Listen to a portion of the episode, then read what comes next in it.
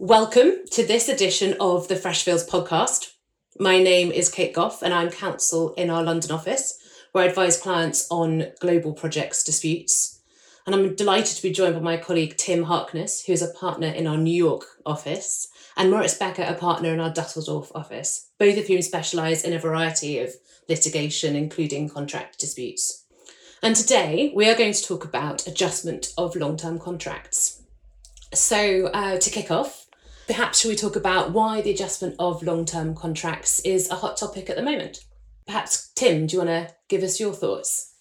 Absolutely. Well, we're seeing a bunch of things. Some of them are COVID 19 specific, where there's a specific disruption in something like a supply chain or a particular relationship. But more broadly, we're seeing contractual relationships put under pressure because the fundamental economic underpinnings of contractual relationships pretty much in every sector are being disrupted. And when you have this kind of economic disruption, you have some companies really wanting to get out of their long term contracts and others trying to lock them in. So we've handled dozens of disputes over the last 12 months. Uh, some of them have gone into full fledged litigation or arbitration, and some of them have resulted in renegotiation that stem from these kind of economic dislocations. So that's really what we're seeing driving re-examination of long-term contracts. I don't know if um, Moritz, you have a, a similar perspective or different experience. We have after 2020 a year of unprecedented financial, political, and economical turmoil, a period where parties will again have to look at their contracts. The past year, we've seen a lot of glossing over, if I'm allowed to say that, because governments, for very good reasons, have um, done their best all over the world to keep the economy afloat. But it's uh, to be expected that this will change. And then parties, just as Tim said, will have to reevaluate the viability of their contracts and will have to find out if uh, they can continue performing the contracts as they did or if an amendment of such contracts would be a good option. In the United Kingdom, when this was all starting, it was all very uncertain. I think that our expectation was we were going to see a lot of disputes very quickly, and including around long term contracts and particularly parties seeking to get out of their obligations or renegotiate or even terminate. But we, we didn't actually really see that. We saw people behaving in a way that was very collaborative you know, working together to try to find a way to kind of get over what was, I think, perceived to be quite a, a short term, potentially short term issue. It's now that we're really seeing our clients coming to us and asking for advice about renegotiating and looking at their longer term prospects. We're definitely seeing some people saying, all right, this is a chance for us to reset. We can scrap contracts we didn't like pre pandemic, or parties saying, you know, the new normal is going to fundamentally change the way my industry runs. And so while things might be okay now, once the stimulus packages end, people are going to have to reposition or, or face economic difficulty.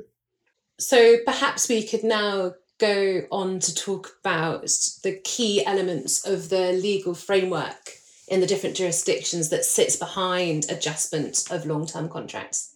In Germany, we do have as a background statutory provisions stating broadly that whenever there is a fundamental change of the circumstances which are relevant to your contracts, and when this could lead to a situation where the allocation of risks between the parties is just not fair anymore, to put it very broadly, then there could be a claim for the, the aggrieved party uh, to readjust the, the contract.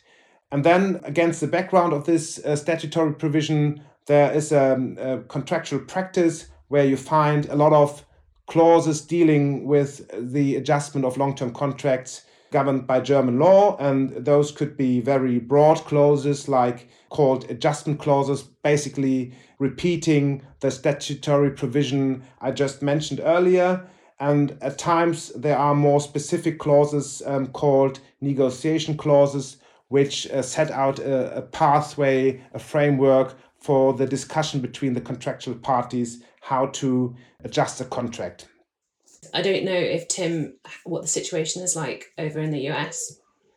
You know, it, it is very, very different. There are some statutory frameworks that might apply, but usually you're dealing with the contract itself.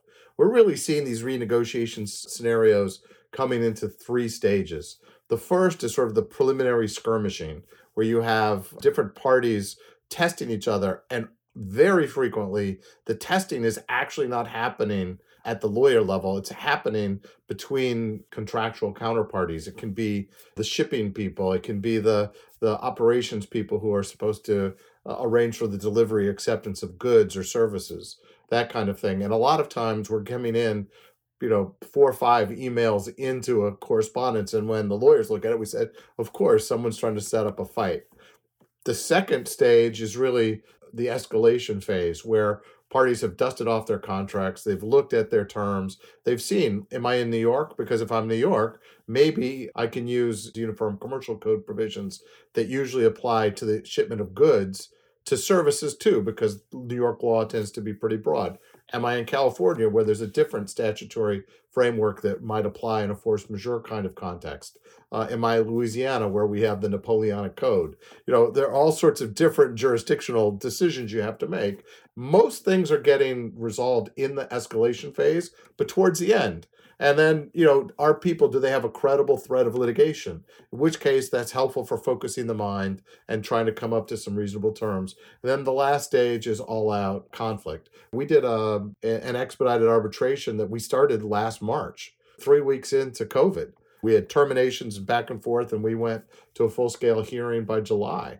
So we've definitely seen clients re- willing to go all the way quickly. I think that's more akin to what to what I would kind of describe the situation as as here in, in England, I suppose there kind of two questions that we fundamentally are dealing with, which is, you know, well, what do you want and what have you got? Ultimately, do they just want to get out, like completely, or do they want some kind of change in performance or price or or something like that? You know, which of those two worlds really are we in? And then generally what you've got is your contract. Depending on the particular industry, depending on the particular type of contract, depending on depending on the, who the counterparties are. Um, if you're looking at you know the contract terms, you know, is there going to be anything in there that really applies to this circumstance? Bit a bit like you're fighting at the beginning, Tim. Right at the beginning, we saw a bit of force majeure, bit going back and forth. I think that's harder now, and those clauses have started to change. In any event, we have provisions called hardship clauses in some of our contracts that might help you. It doesn't tend to get you out of performance, it just means that you can renegotiate some of the terms to, to take into account the situation at hand. And then obviously you just need to look at your termination provisions that might help you kind of get out altogether. So yeah, I think ours is a two stage. Yeah, what what do you want? What have you got? And then what can you do about it, I suppose, is the next one. And I think the reality is, you know, commercial negotiation to start with. And then you need to look at what disputes can do to support you and if you are really happy to, to press that button in the United States, of course, we have the backdrop of discovery because any case might ultimately end up with the exchange of emails and all sorts of other things. And so that's another thing we're doing quite a bit in the early stages, saying, okay, you know, you've had us look at their contract, that's all in well and good. You've given us four or five of those emails that went back and forth before the lawyers got involved. But what else is there out there that we don't know about? So we have done in a number of cases a bit of a mini discovery exercise using artificial intelligence mostly to try to find out what kind of correspondence is there. Did one of the parties make a, a key admission or did they waive a key right at some point? So, you know, you have to know what kind of cards you have in your hand. And in the United States, you know, part of that is going to be the evidentiary record that goes back and forth. And sometimes we found really, really helpful stuff for our clients. And we can go into a negotiation knowing that we have a waiver of a key right or a concession from an adversary. Or other times we go into a negotiation knowing maybe our client didn't document it quite the way they should. One of the key takeaways that we've learned in the last 12 months is understanding your documentary record is critical. And so, you know, at the first whiff of a breakdown in a contract, it's important for litigators to be involved to help the business shape the record. We had a case recently where for nine months we were helping our like line business people create the right record. So when the other side finally escalated, we went to the meeting and said, "This is over. Case was over six months ago because your guys made a great, you know, made a key concession that, you know, guts your your legal right." So you know that was helpful for focusing the mind and got to a much more sensible outcome because of that. most of what you said is also, despite the differences in the legal framework, uh, is also applicable to Germany. What we've experienced there again and again is that discussions started at the lower level in the hierarchy be, between commercial counterparts and then the discussions were sometimes very blunt and direct and parties have just have to be careful of whatever they admit or concede what kind of statements they make in this uh, stage of discussions and correspondence can be um, detrimental to their case at a later stage.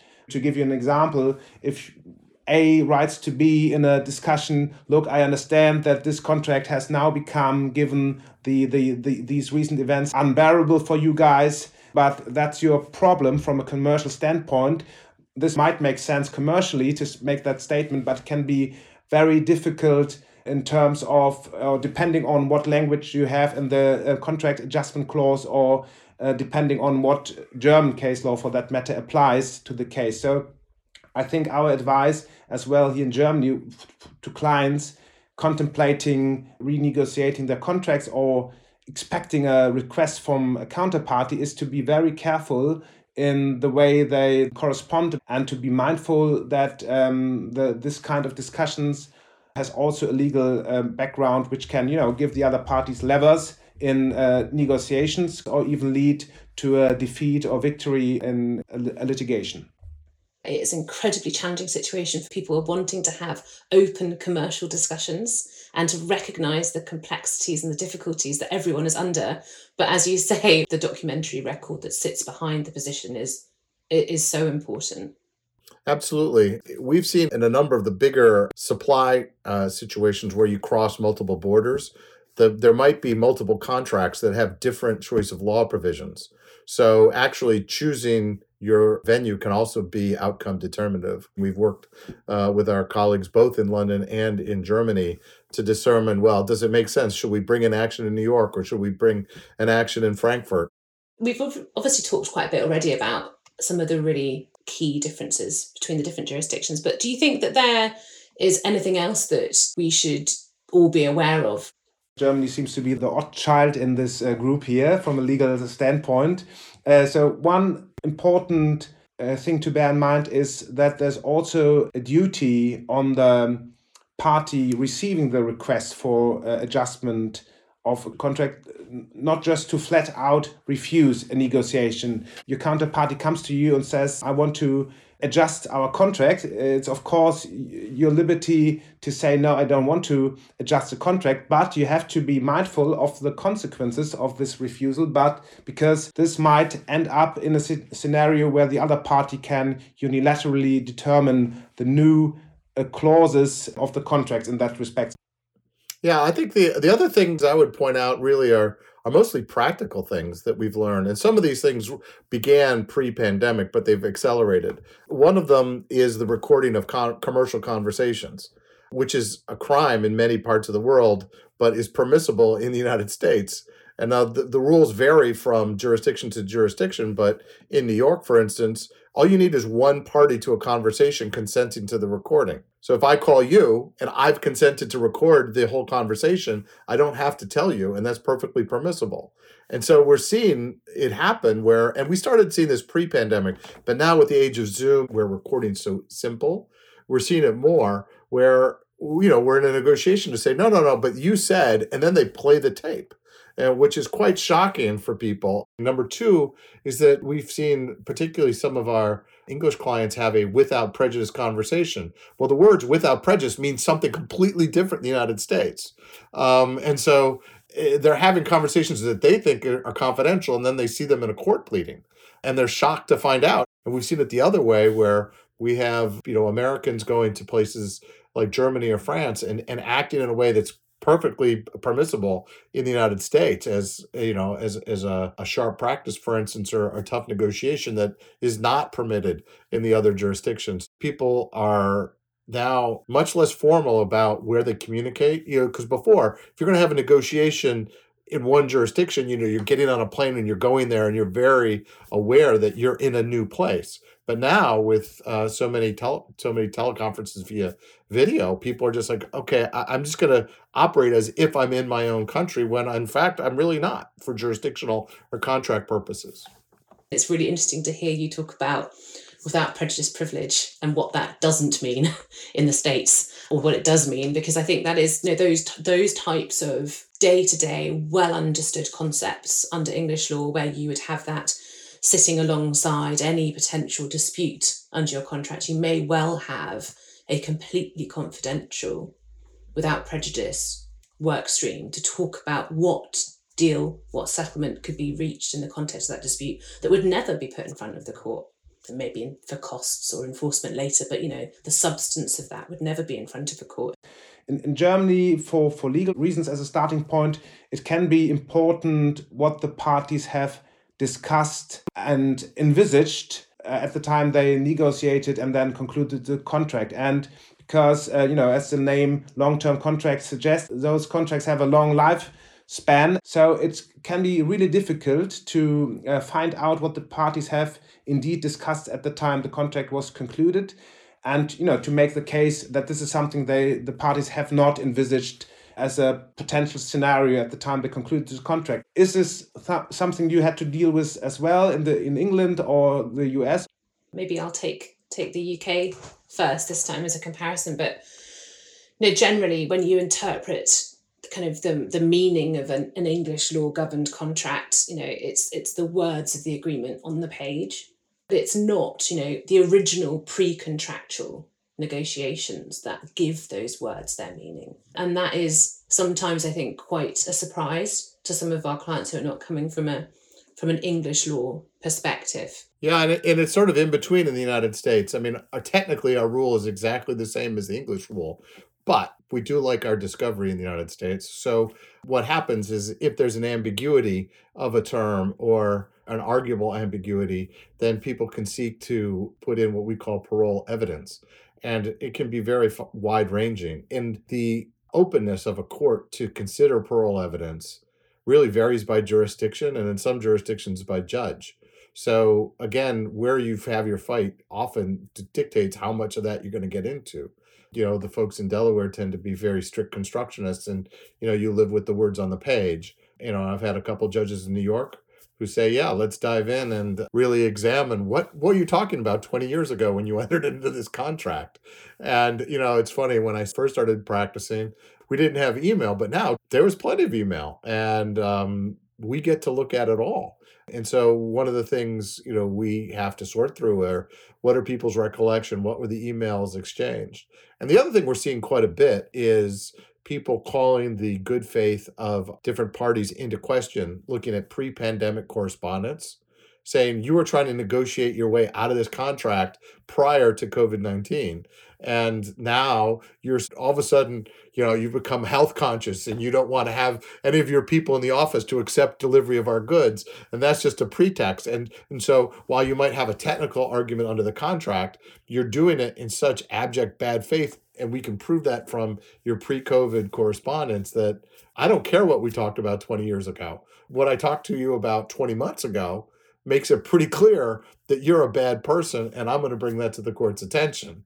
This again confirms the experience that if you are a party which contemplates um, adjusting a contract that you've concluded, you, irrespective of the legal framework of various jurisdictions, you have to uh, prepare as thoroughly and as detailed and as reasonable as possible because this will not only help you in being successful in the commercial discussion but also because it lays the groundwork for the litigation which is a possibility at least in a scenario like this so I just wanted to say thank you so much to both Tim and Moritz for a really interesting discussion. And I also wanted to direct our listeners to our podcast channel for more insights on um, contractual and litigation issues.